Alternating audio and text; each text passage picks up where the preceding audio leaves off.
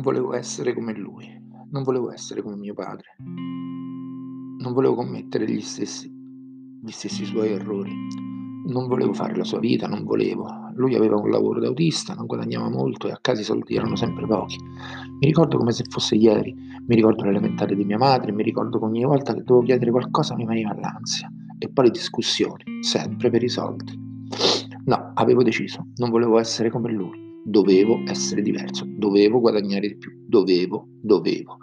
E mentre gli anni passavano cercando di non essere lui, il tempo scorreva con un unico scopo, non voglio essere come lui. Non voglio essere come lui, già. E mentre pensavo questo, non mi facevo la domanda più importante. Chi voglio essere io? Essere qualcosa o qualcuno non vuol dire essere diverso da qualcun altro. L'unico scopo non è quello di non essere qualcun altro. Ho bruciato gli anni migliori della mia vita cercando di non essere qualcosa. Perché vi racconto questo spezzone di vita privata? Perché purtroppo vedo tanto della mia vita in quello che sta accadendo nel movimento. Stiamo sprecando i nostri migliori anni a non voler essere qualcosa e ci dimentichiamo cosa vogliamo essere. Non vogliamo sederci con quello, con quell'altro, no, quello là, ma per carità, non se ne parla, mai. E poi, invece la vita cinica ti porta a stare sia con quello che con quell'altro, con quell'altro ancora. E noi ci dilaniamo, noi discutiamo, ci strappiamo le vesti, ci dividiamo, e per cosa? Perché non vogliamo cose. Ma noi cosa vogliamo? Cosa vogliamo fare? Quali obiettivi ci poniamo? Quelli di non trattare con qualcuno, quelli di non sedere con qualcuno. E questo è il nostro scopo di vita. Protestare così tanto da distruggerci per non essere. E se spostassimo la nostra attenzione su cosa vogliamo essere, su cosa vogliamo fare, su quali obiettivi raggiungere, saremmo così dilaniati, saremmo così divisi.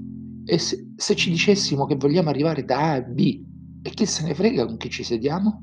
Se il nostro scopo fosse solo il raggiungimento di un obiettivo, se fosse essere e non essere. Ma è normale che i nostri tormenti derivino da un sì o un no, e non dal raggiungimento di un obiettivo. Un obiettivo. E sì che di obiettivi ne abbiamo raggiunti molti, moltissimi, ma non ne abbiamo mai assaporato il valore, troppo distratti dal cercare di non essere come gli altri. E già, non volevamo essere come gli altri, e intanto gli anni migliori passavano. Per noi è sempre stato più importante protestare che proporre, e se le proteste fossero state indirizzate solo verso l'esterno sarebbe stato anche accettabile, ma le più violente, le più cruente erano rivolte all'interno, e mentre contestavamo persone, le nostre persone, mentre facevamo a gara chi fosse il super mega iper grillino di turno, gli altri tessevano tele, strategie per farci le scarpe. E ora, in questo preciso istante, continuiamo guerre fratricide per non fare qualcosa, per non stare con qualcuno, per non essere dentro questo governo. Ma quando decideremo di crescere e pensare a cosa vogliamo per il futuro di questo paese e lavorare solo per quello?